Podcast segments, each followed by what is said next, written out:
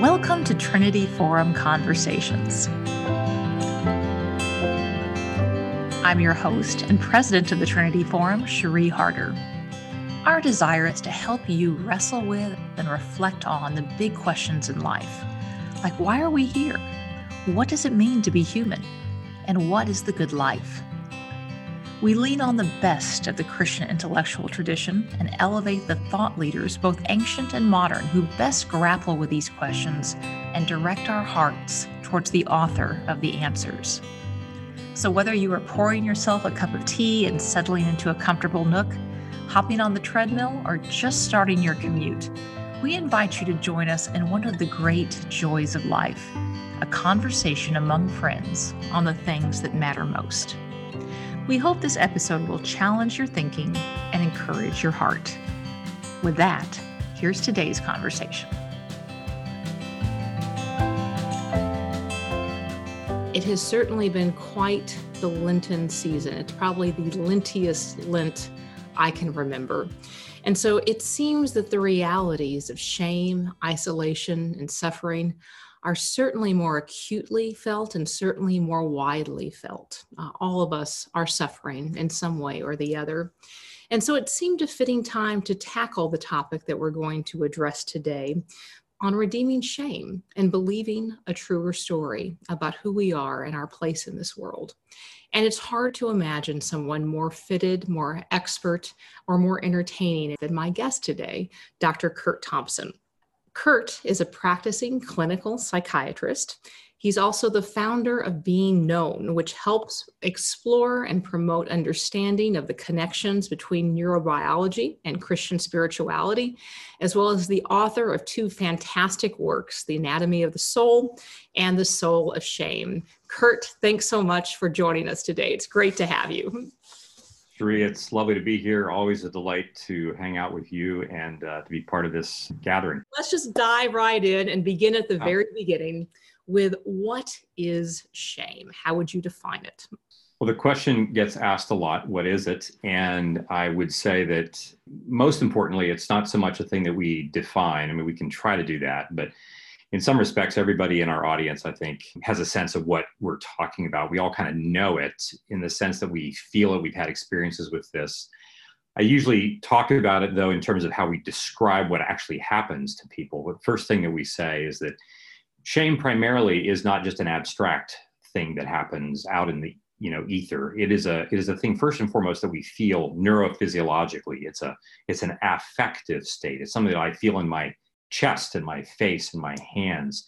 Uh, my body has a response to it. Now, of course, it's coming in response to some kind of encounter that I've had with someone else. And the essence of what that neurobiological and relational exchange really amounts to, if I were to put words to it, would be this sense that there's something terribly wrong with me. There's this felt sense that I'm not enough, that I'm bad. We'd like to say the difference between shame and guilt is that guilt is that I've done something bad. Shame is that I am bad. And we have dozens of different ways in which this takes shape.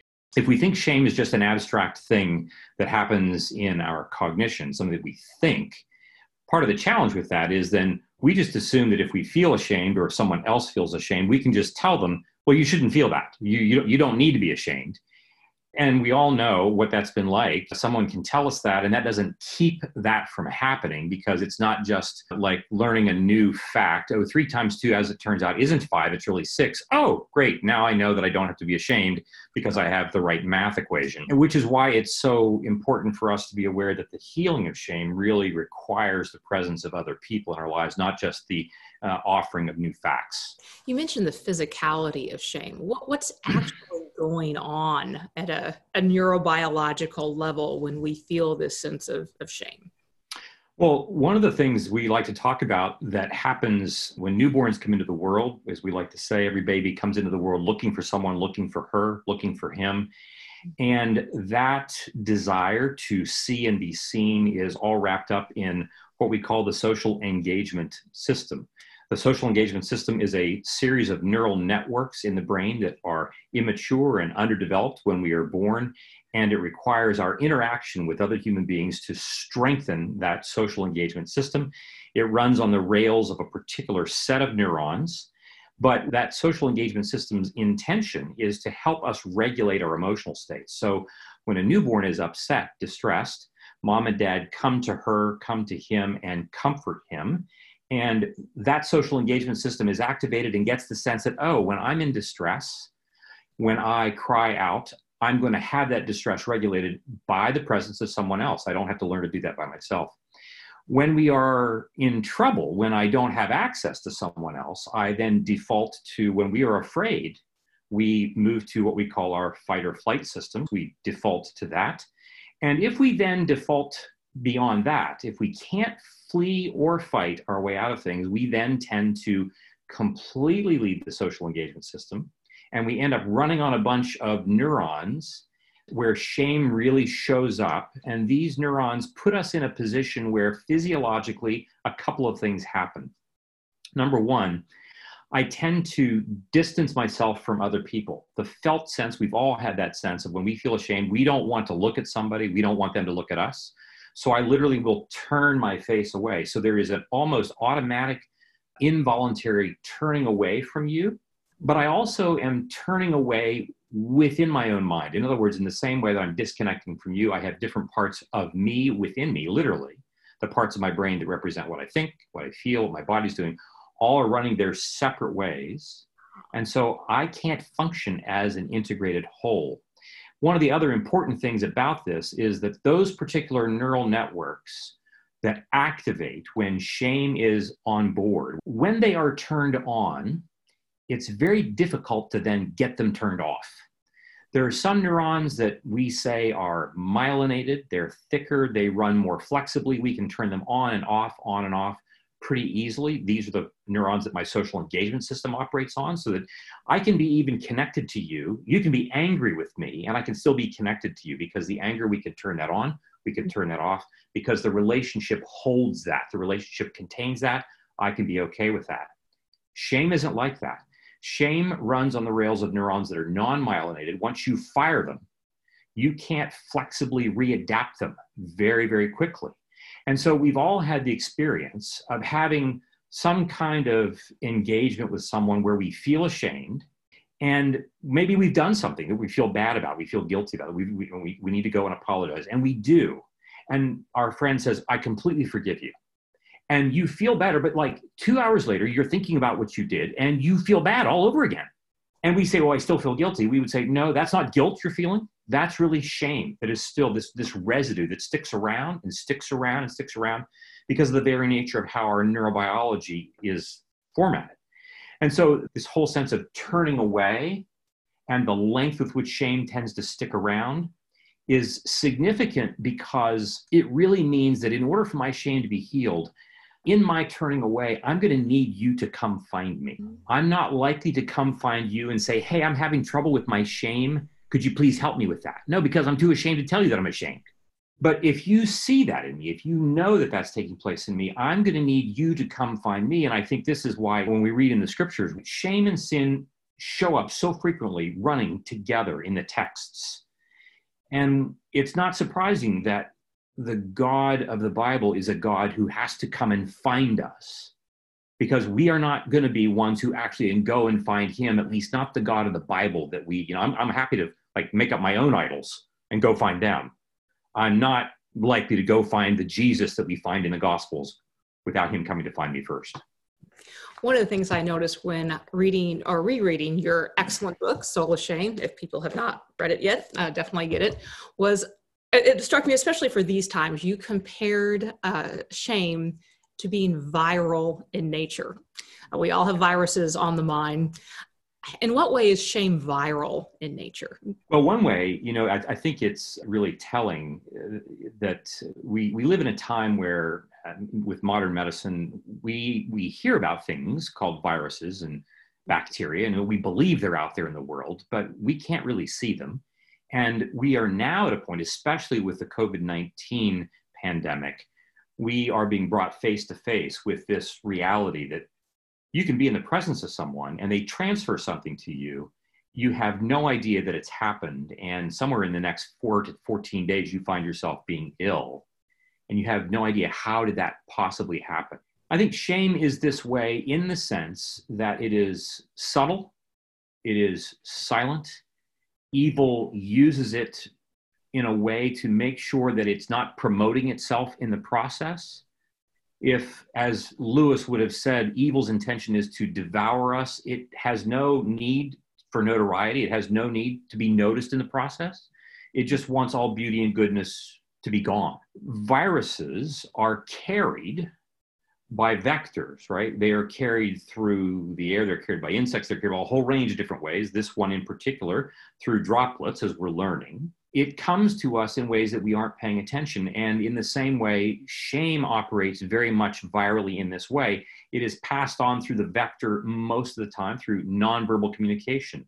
We know that the most powerful ways that we communicate with each other are through our tone of voice, our eye contact, so forth and so on this viral experience of shame begins, believe it or not, as early as age about 15 months of age. Infants can start to pick up and sense it in the parent's tone of voice, in the way that they handle a child, in the way that they see the parent looking at them. These things are taking place at very early ages in ways that we wouldn't ever suspect it's taking place. And so we have all kinds of experiences then in our lives in which two things take place. One is we experience shame and we don't know that that's what it is. Number two, we actually shame others and we don't know that that's what we're doing. And of course, someone might say, well, gosh, that really hurt my feelings. Well, I didn't mean to hurt your feelings. What are you talking about? As I roll my eyes at you. And in the process of doing, I just repeat what it is that I've just done. And so I think from the standpoint of it being so silent and subtle, and therefore something that we are kind of disconnected from and not very aware of ourselves that we are either receiving or transmitting to others is part of why I think that metaphor, at least for me, seems to be helpful. So we titled this talk Redeeming Shame. And you know, one question that comes to mind is is shame ever necessary, appropriate, helpful? Mm-hmm. I mean, you distinguish mm. between shame and guilt, but does, is shame the proper response to wrongdoing and sin? It's a great question, and my mind immediately goes to St. Paul's words in Second Corinthians chapter seven, in the tenth verse, where he writes, "There is a godly grief that leads to repentance, and there is an ungodly grief that leads to death." Our problem with shame is not so much its existence our mm-hmm. problem is how we respond to it at any given time. If I do certain things, shame, in fact, is the proper response. That would be a normal thing for me to experience in wake of me having done something that was shameful. The question is, what do I do in response to that? We would say that we get our model from this right out of the gate in Genesis chapter 3, where you have the first couple who are huddled in their shame, covered themselves hiding in the woods, and God comes to find them. And they have a really hard time responding to him. Adam can't answer his question in a straightforward fashion, and neither do we tend to do that. Jesus came and did the same thing. He's asking questions. And we have a hard time responding to this without our shame itself kind of doubling back and entering into the conversation and changing the nature of the conversation. And so I think that when we talk about its healing, when I feel ashamed, I mean, I, I'm I'm not like I'm not looking forward to going to somebody and telling them like I really screwed this up. But it's not my idea of a good time. I don't know anybody who is. But with practice, we learn that if I have enough experience with people who are going to come to find me and say, "Tell me what, tell me what's going on," I'm saying like I, I can barely talk to you because I'm so ashamed, and to have them say, "I'm not leaving the room." You tell me what you want to tell me. I'm not leaving the room. This is what God is trying to tell Adam and Eve. This is what God is telling us in John's gospel, in the synoptic gospels. This is what Paul tries to write to us when he says, I'm not leaving the room, no matter how bad it gets. It's only with practicing in those contexts are we giving God the opportunity to heal shame in order for us then to be recommissioned to be creators of goodness and beauty. One of the things that I tell people is like, look, evil's intention is not just to make us feel bad. I mean, I feel bad when I'm ashamed, but that's not its ultimate purpose. its ultimate purpose is that when it gets its tentacles around me, it keeps me from creating. Mm-hmm. My intended purpose as a human being, I was made to make things. We were made to create, and so bear the image of our Creator by creating. And beauty is anathema to evil. Shame keeps me from creating. Mm-hmm. So it's not just that I feel bad. In my feeling bad, I am paralyzed. I am I'm made to be static in order that I can't create. It is in the coming to find us that God doesn't just make us feel better. He doesn't just forgive our sin. He says, now it's time for us to revisit what was intended from the beginning. And that is for us to be in the business of creating outposts of beauty and goodness in whatever domain of life that we occupy. Yeah, one of the things I thought was so fascinating about your book is uh, the way you talked about not only the link between shame and creativity and vocation, uh, but also between shame and storytelling, and the way shame affects our understanding of our own story, as well as distorting our understanding of the big story. Can you tell us a little bit more about that, about the link between shame and storytelling and our understanding of ourselves and the, the world around us? Sure. I'll give you an example. A friend of mine, a number of years ago, we had our first meeting, and as is the case as a psychiatrist, in an initial evaluation, I'm asking a whole range of different questions. And one of those was, Could you please tell me what it was like growing up in your home? And the words that came out of his mouth were, I grew up in a really loving Christian family which of course, as we know, is code for, well, life kind of sucked, but I can't really say that publicly. The next question that we ask is, well, can you tell me anything about some of the details of that history, including we, we talk about things like who was in charge of discipline, not your common conversation topic at a cocktail party, but nevertheless, we go there. And in the course of his recalling that, he was able to say, well, as it turns out, my mother needed to be in charge of discipline because anytime my father got involved, my father, who was a deacon in the church, things quickly became quite brutal because he had an older sibling, a brother, who was kind of always on the outs with his dad. And whenever there was trouble between his brother and his dad, things got violent in the house. Now, what's striking to me, as I pointed out to him, I said, Gosh, help me understand how the story that you tell me about your life in your home is that I grew up in a loving Christian home. When the fact is that it, it is not to say that his parents weren't believers or that you know that, that they that they didn't love God. It, it's not about no, we're not throwing anybody under the bus. But what we're saying is here's a person who tells his story in a certain way in order for him to cope with his life, in order for him to make sense of like how am I going to get through my day and then somebody asked me, well, what's your family like? Well, like who wants to say, well, my dad, who was a deacon in the church, actually was a real brutal guy in the house. Like who, like, no, it's too embarrassing even. So I don't. Instead, I develop over many decades ways of sharing my narrative with people that include things that aren't true and exclude things that were true because shame is at work shaping that narrative. And there are two things then that happen. In the course of that, I collect a whole series of wounds, traumas, emotional distress that never gets repaired, but that my brain does not forget. And consequently, I have to burn energy containing all of that. And then the second thing is, I don't get to use that energy. I don't get to access that energy to then create in the way I was made to create.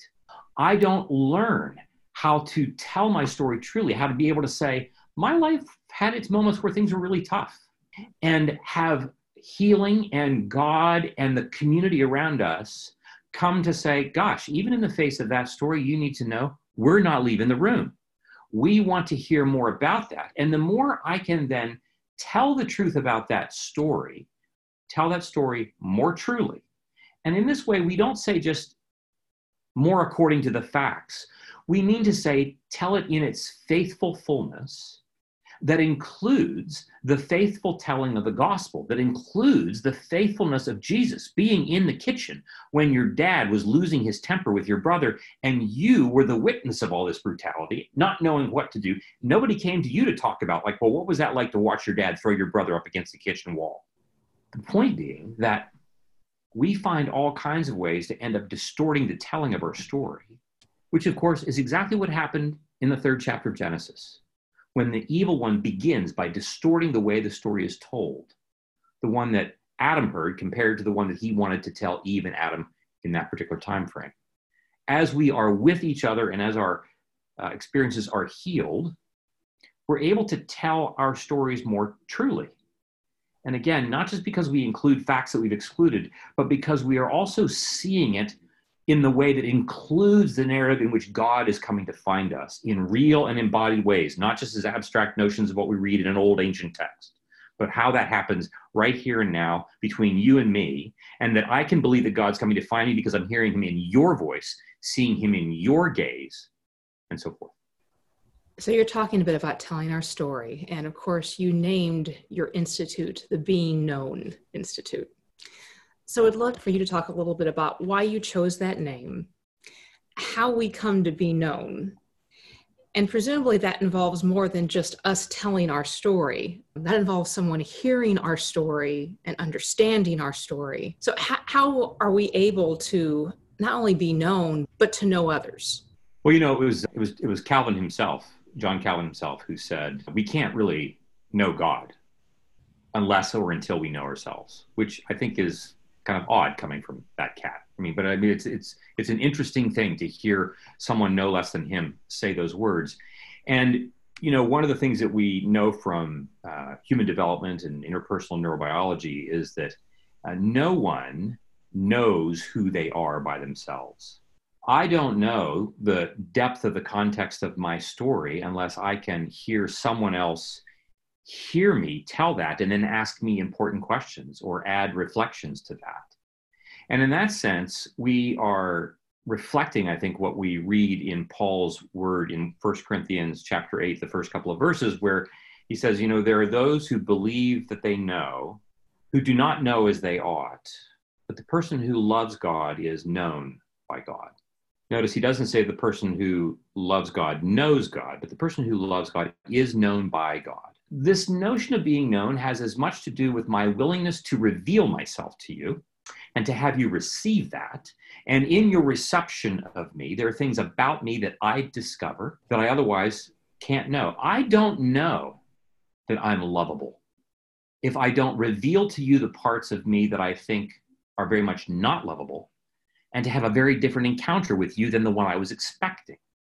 And so I come to know things in the process of being known. I can love God primarily because I've had the experience of being known by Him, because Jesus has shown up and said, I know these things about you, and I'm not leaving the room. And for me to hear Him continue to come for me in the face of all that I know to be true about myself it opens me to things that I didn't know, which is that I'm lovable. In that sense of being loved, which is a two way street, I can then ask him things. I can then ask the other things. I then can be curious about the other. And it is in this give and take of revealing our most vulnerable selves and having those selves received. And, and mind you, it doesn't mean that we're never corrected. It doesn't mean that I just get to tell you whatever I want, and whatever I want is where things are going to go. There are going to be plenty of what father loves his son who does not discipline him. There are plenty of times when I need to hear someone else ask me hard questions. I need to hear somebody else tell me, gosh, Curt, when you said that, it really hurt my feelings, in order to reveal to me that there are other things about me that I may not like, but that need to be corrected. But I'm not likely to get to a point where I can reveal that to you if before now I've worked really, really hard to make sure that other things about my life never get revealed to you. In that process of being known, again, I would say that the thing that it does most, um, more than anything, is that as I am known by the other, so I'm known by God and I love God, as I'm known by you and I love you, I'm also opened to wanting to create with you, with God, with others, in my marriage, with my children, with my friends, in my community, recognizing that it is in that vulnerability, in that nakedness of Genesis chapter 2, in the absence of shame, but in God's confident presence, that new creation is made possible. And in fact, I can even begin to imagine new things that I would want to make precisely because I'm no longer shackled by the energy that I'm burning just trying to contain all the shame in my life. You're just in the process of doing some of the research for our, our talk today. Uh, I came across an article, and the author was talking about essentially if you want the rewards of being loved, you have to subject yourself to what he called the mortifying ordeal of being known. And I wondered wow. about that. Is being known, is there an aspect of a mortifying ordeal to it? Well, I can give you an example. In our practice, we have developed over the last several years what we are calling confessional communities. We, to the outside world, they'd be known by any other name as group therapy. But we call them confessional communities for explicit reasons, and it's not just about confessing what's wrong. We, we, to confess is to name that which is true. It's about telling our stories more truly. And one of the things that we continually find is that when, when a person is speaking to another group of six or eight people in the room, there, there are going to be plenty of moments in which someone reveals something, and the very act of putting language to this thing that I feel forces me to look at it in the moment. And in that moment, it is somewhat mortifying. There is a sense in which what I'm doing is putting to death my insistence on not revealing myself to you. Moreover, there are plenty of moments when people will make what we call bids for intimacy. In other words, I might say to another person, or one of the patients might say to another patient, Gosh, I really get that. Or they might say, I'm just really impressed with how hard you're working on this particular thing. And very quickly, many of these folks, who of course are working really hard to be good workers, will deflect the compliment, right? They will want to move away from that. They will want to say, "Oh, it's it's really I'm you know I don't I haven't done very well." And in that moment, we will pause and draw. Of course, even though they're trying to like get the attention away from themselves, we're going to like bring it right back to them and say, "We notice that you're deflecting attention from yourself. How does it feel now?" And there is this sense in which the very deflection of attention is a way for me to put a pause on your attempt to be closer to me. Because there's a part of my mind that says, you know, I'm okay with you being right where you are, but if you get one step closer and then one step closer and then one step closer, I don't even know what it is about me, but there's going to be something that you're going to find. And then you're going to go or it is activating old neural networks that remind me of what it was like to live in my house where my father was a brutal cuss and it frightens me and i don't want that kind of intimacy that resistance is indeed that notion of being known in that way does put me in a position of having to mortify having to put to death my pattern of invulnerability my pattern of not telling my story truly as a way to protect myself from the outside world. Um, but what we are doing, I believe, in these communities and in any places where we are being known in this way, that we are, like St. Paul says, we are putting to death the old man and woman. This is an act of mortification as a way that, in the very same moment, opens the door to the work of the Holy Spirit to rush in and say, I am so glad that you're here. I cannot wait for the next good, beautiful thing that you and I are going to make together? There's so much I could ask. We're going to turn to audience questions in just a second, but before doing so, we're we're in the midst of surreal times where we have to isolate ourselves from each other to a certain extent for the other's well-being. But even before coronavirus, in many ways, we were in the midst of an epidemic of loneliness and alienation. Uh, we're expecting 60,000 people this year, possibly more, to die of COVID. But over the past few years, around 55,000 people have died from opioid uh, overdoses, and 45,000 people have died from suicides. And it, seems like this is part of what the church is here for. And as someone who often deals or meets with people individually, what suggestions would you give parishioners, the body of Christ, to essentially to reach out in a way that mm-hmm. mirrors uh, the way God has reached out to us. Mm-hmm. Yeah. Two weeks ago, I posted an essay that offers a list of there's about 13 concrete items that people can begin to practice that I think are really helpful. You can go to curtthompsonmd.com and you can find it under, under the resources um, page. Mm-hmm. I would say that there are uh, two or three things that I think that are, are, pertinent for us. One is that the virus is not just causing, but it is revealing our anxiety. Um, our anxiety has been around for a long time. I mean, it's ancient. Jesus talked about it. It's not a new thing. But our anxiety, and I think I would say our shame, even collectively, is no small part of how we have found ourselves in this place of great loneliness over the last, you know, couple of decades both therefore being you know exemplified by the opioid crisis and the suicide rate and so forth. I would say then for our listeners, as much as it might seem somewhat old hat, uh, one of the first things I would say that's important is that it's really important for us to be immersing ourselves in scripture, in prayer, and in worship. There's no substitute for this. And those are hugely important. If you're like me, I find that you think, oh, I'll just be at home now and I'll see patients, you know, on a virtual platform. I'll have all this extra time. And of course, everybody is discovering a that you have actually even less time. It seems like. And so, I, I where's the time going to come where I'm going to commit to being immersed? And I would say, it is necessary to commit the time. That's number one. Another thing to bear in mind is that one of the most powerful things that we can do to actually contend with our own internal sense of aloneness and anxiety is for us to take steps to contact other people. One of the suggestions I offer is to make a plan to contact one or two, two or three people a day in which you have a five minute phone call or a five minute video chat. It doesn't have to be for 30 minutes or an hour, but contacting someone in which you're not only asking them how they are, but you are also telling them how you are. Those kinds of things go a long way, not just because I have an experience of connection with you in the moment, but if I know that we're going to connect again in another three or four days or in a week, even if it's only for five minutes, that actually allows my brain to anticipate connection, which also reduces anxiety. It reduces my sense of being left alone. And so, oddly enough, when we feel alone, it is the time when we are least likely to want to reach out to others. And it is at the very time when it will be most helpful for us to do that. But for those of us who aren't in the middle of that, I would say, uh, imagine one person that you could you could say like, I wonder how Sean's doing. Pick the phone up and call. Don't text Sean and say, Sean, can I call you? Pick the phone up and call Sean.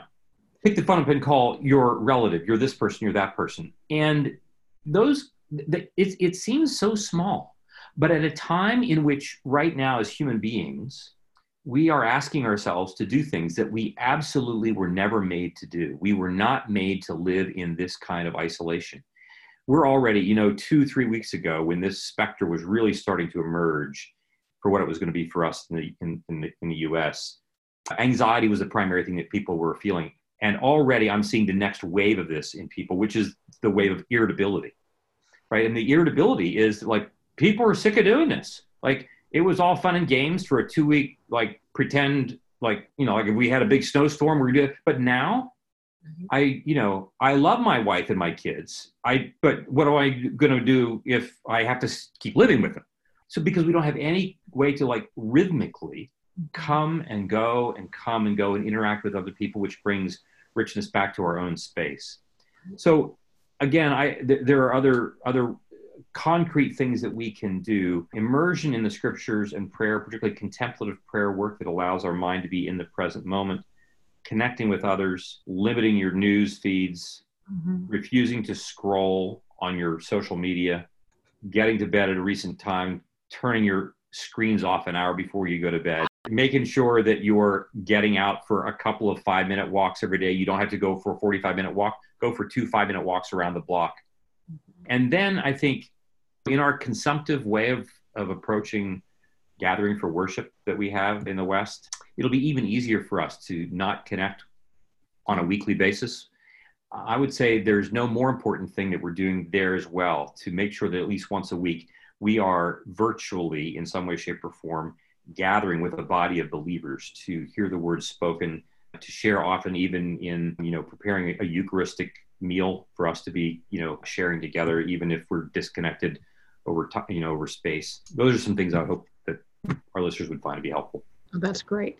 The most popular question includes What are some practical and healthy ideas for helping, supporting someone else when it's clear that they are dealing with a great deal of shame? Well, I think that, you know, our, our common practice is often we hear someone's story, we hear them talk about them being ashamed of something, and then we want to give them the reasons why they shouldn't be. And that, that you know that would be my left brain trying to talk to your left brain to give you the facts. And the challenge is that it's not our left brains that are really involved in this. It's our right hemisphere that senses things, that feels things, that incorporates things in my embodied state, right? We said that shame is a neurophysiologic event before it's anything else. And so, one of the things that we can do when people are ashamed is say, tell me more about that. Tell me what that's like. And to be able to validate that, and by validating it, I don't mean that we are validating that they should be ashamed. We're validating their experience. We're saying, gosh, it makes sense that shame is what you might feel in the middle of this. And even when it doesn't make sense to us, as we like to say in our business, everybody's story, everybody's story always eventually makes sense. We just simply need more information. There are plenty of times when somebody will say, Gosh, I'm so ashamed of this. And you're like, What the heck? Like, there's nothing to be ashamed about. Like, why are you ashamed? That just like, you shouldn't be ashamed. Shame on you for feeling ashamed. What we what what we really want to do is to be more curious about where that shame is coming from and to be able to say to them like i get I, I completely understand how you could feel that way i just want you to know that i'm not feeling ashamed of you and at the end of our conversation, if you're still feeling it, we can keep talking about it. It's important to know nobody ever argued somebody out of shame. You help heal people's shame by being present with them in the middle of their shame. It is allowing them to feel their shame and at the same time having them pay attention to you paying attention to them and you're not ashamed of their shame you're not ashamed of their story you're not ashamed of their presence and you think gosh, Curt, that doesn't really solve the problem nearly as quickly as I'd like to solve it because I might have to come back and like talk to him again. Because when someone is ashamed and we feel overwhelmed by their shame, we want to fix that. I get anxious because if I can't fix this problem, now I'm ashamed that I'm not enough to be able to be helpful for this person. And this is what we meant earlier on when we said, look, evil is going to use this with every opportunity it gets, and it will be subtle, it will be silent, it will be in the smallest of ways which is why it is not our job to heal anybody else's shame. We are called to be present. We are called to delight in others. We are called to say, it's really hard when we can't get rid of our shame. It's really hard to do that. It's hard for me to be able to say to somebody else, like, I can relate to that because here's a story about my life where I still have a hard time telling my shame attendant to be quiet. I still have a hard time with that. And the less alone another one feels themselves to be, the more difficult they are to entertain shame in the first place. And so, even as just friends, being with friends, I think those are some of the more concrete things that we can do to be helpful, recognizing that we're going to do this over a lifetime. This is not going to be one stop shopping. So, this next question is a very practical one. How do we parent and sometimes discipline without shaming our kids? You know, as a parent of two adult children, my wife and I, on occasion, we will talk about the number of times that we've done things that if we could rewrite the script and do them over, you know, ways, moments when we've shamed our kids. And, and we know that anytime that we're shaming our kids, you know, we say, we shame people out of our own shame. That's where it comes from. I give people what I have.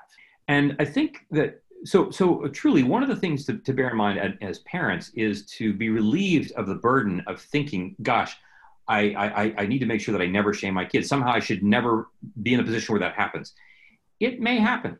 But what kids need are two things from us as parents. The first thing they need is for us to be doing the work on our part, for us to be doing our work on our story.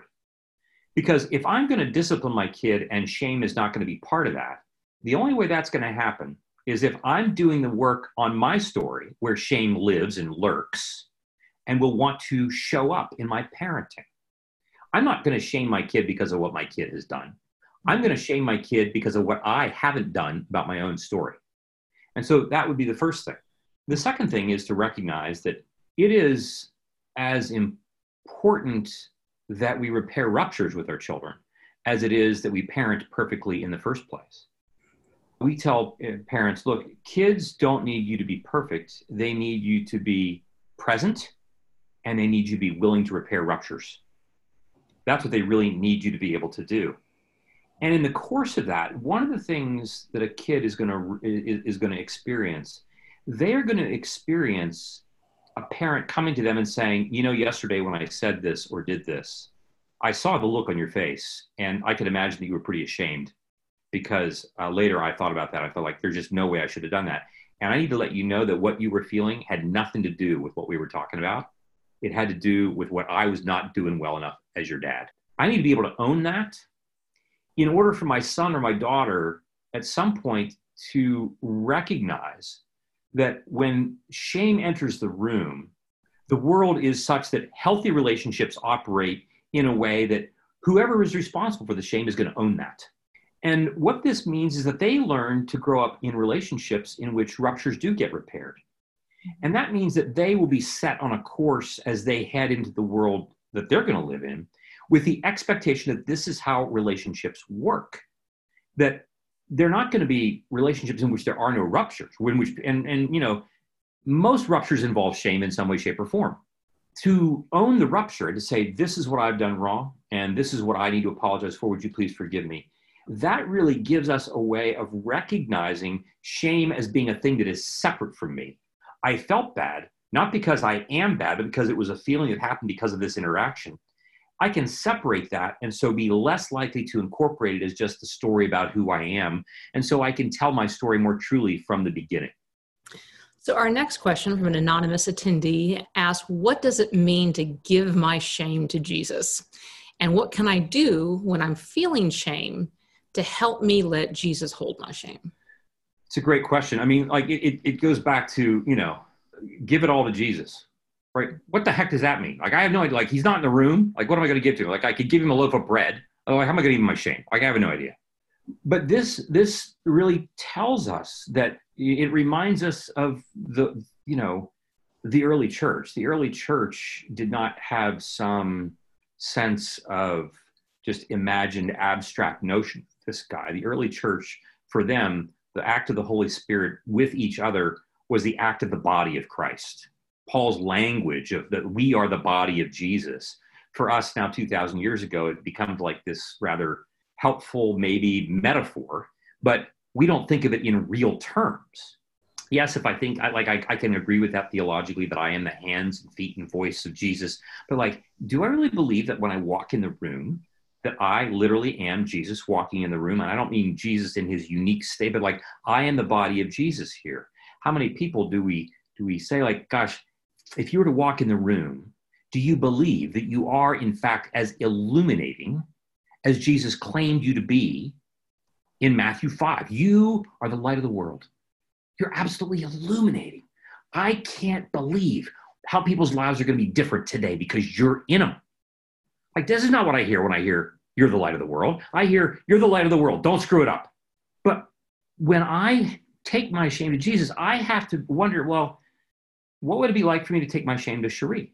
What would it be like for me to take my shame to my good friends, my good friends Jerry and Byron and Neil and Rich? Like, what would it be like for me to like to literally to name my shame in the presence of another? This is what we actually mean. We mean in real embodied ways. And so, what would it be like for you to imagine and this is this is the kind of prayer that we don't often enter into but is deeply necessary for us formational prayer what is it like for us to take time and practice imagining that we are standing by the tree where jesus walks and finds zacchaeus in it looks up says to him i'm going to your house today turns and looks at you and says you're coming with me can we imagine what that's like oh wait are you and you're you're looking over your shoulder to see because he surely he's talking to somebody else but he wants to say, No, I want you to tell me what it's like for you to be you. Do we imagine telling him our story? And in so doing, can we imagine hearing his voice, seeing his eye gaze, and allowing that to be the way in which we are known by him? So, how do we do that? If I can't do it with the story of this man in the Gospels, then who are the people in my life who are providing embodied presence where in which I'm going to tell you my story as truly as I can. And if I can't do that, I'm going to need you to help me do that even more truly. And in so doing, you know, it becomes Good Friday for me. We, we, we I mean, it's, it's so, I mean, that we are doing this on Good Friday is so apropos. This, this notion that there's no day of the Christian calendar that more effectively speaks to us and says, God is not afraid of our shame. In fact, he is going to be stripped naked, beaten to a pulp, hung on a stick, and it's not going to be 30 yards away on a cross that's 10 feet tall. It's going to be eight feet tall, sitting right by the side of the road. And there we are walking by, seeing Jesus right up front, close, personal, in ways that would be most uncomfortable. And he's saying, I know what it's like to be you, and I'm not leaving the room. And so for our for our questioner, we would say, I want to know who the people are that you're going to allow to be in your life. Such that when it comes to answering the question how do i give it to jesus? you would you would name them and you would say how are you going to give it to them? And that's how we answer that question so we have a lot of questions left. And for the last one what i'm going to do is actually read two to you and let you kind of answer them both at once. They're somewhat related. So michael in denver colorado asked what does it look like to position ourselves so that others quote come after us especially during the pandemic? And then Peter asks, especially on this Good Friday, what does it mean that Jesus bore our shame on the cross? That the cross was not only painful, but especially shameful, uh, such that Bonhoeffer said, quote, the meaning of the cross lies not only in physical suffering, but especially in rejection and shame. We sometimes, when we talk about, we talk about our sin and our shame as like separate entities from what actually happened to Jesus physically. But the shame that he bore was not some abstract theological construct. It was borne literally in that very gruesome way in which he was executed. Again, this sense that God comes and enters into our shame literally in the very physicality of a crucifixion. Like we don't want to think about that, but I want to say that it is it is God who says, "I'm not going to let anything I'm not going to let anything come between you and me. Nothing. Not even your shame. And I'm going to enter into it, join you there, and ask you to pay attention to me, right? When we're all in the cauldron of shame together, I want you to pay more attention to me now than you're paying attention to your shame. And I want to say that as you do that, your shame starts to dissolve because you're paying attention to being known by me, being loved by me. And if it's true that we become what we pay attention to. I'm going to become like Jesus if that is what I'm paying attention to. When he looks at the thief and says, Today, today, you're with me. I'm with you. He looks at all of us and says, like, today, like I am with you, even in the deepest, darkest recesses where your shame wants to hide out. That's where I am. To Michael's question, it's difficult then for us sometimes to position ourselves where we can be found. We might be the kind of people who will finish this and pick up the phone and call five people because we want to go find people because we're active and engaged and relevant. That's all helpful and important and necessary. But we can sometimes look like people who really have everything all together. And one of the things that's difficult for us to do is to find people to say, you know, I've been thinking about this, or I heard this podcast, and I want to call you because I want to talk to somebody about something I haven't told anybody. And I'm afraid to, but I'm going to take a risk and tell you. These are these are hard things to do, but we start by calling one person, calling two people, taking a risk. I think that Jesus knows that pursuing intimacy, pursuing this state of being known, pursuing connection with people in order to redeem them, in order for them to be transformed and recommissioned to make beauty in the world, is a really, really hard thing to do. And so, for us to position ourselves to say, I want to be known by you, this is really hard for me to do. It might take any number of attempts, and it's hard to do. Narrow is the gate, and few there are that pass therein to the kingdom of heaven the kingdom of heaven is a beautiful, glorious space in which to live, but it's difficult to walk down that path. Evil has no intention of going quietly into the night. And my hope is that even in those spaces where we've tried and found it to be difficult to position ourselves, to allow ourselves to give our shame to Jesus, to allow our shame to be fully healed and understand because Good Friday is all about shame being dissolved because God won't let that stand between him and us. Those are really, really good words for us on this Good Friday, but also words that I need the presence of other people to remind me of because otherwise it'll be easy for me to forget the story in which the Bible tells us that we're living. Curt, as we wrap up, I want to give you the last word to share whether it's a final thought, a benediction, a source of delight, what have you, as we wrap up. This is the word that comes to me. I, uh, in John's gospel, Jesus says, In this world you will have tribulation. And then he does not say, but it's okay. He does not say, don't worry. He says, be of good cheer. He doesn't just say, it's going to be okay. He says actively, be of good cheer because I've overcome the world. And in that sentence, I hear him once again drawing his listeners' attention from their tribulation to him. He's not just giving them new information, he's not just giving them a different set of facts. He's not saying that COVID 19, we're going to be fine. You're not going to lose any friends. We just don't know that. What he's saying is that this is a hard world. I love you so much that if you're paying attention to me, amazing, beautiful things are going to emerge even in this space that is so hard to live in. And so, to our listeners, I would say it is a time of tribulation, and it's the world we live in. But be of good cheer because our King is coming. Curt, it's always a pleasure and a joy to talk with you. Thank you for listening. We'd love for you to subscribe to Trinity Forum Conversations on your favorite podcast platform and to share this episode with a friend. More information on today's program and show notes are available on the Trinity Forum website at www.ttf.org. Until next time, we wish you the gift of great conversation.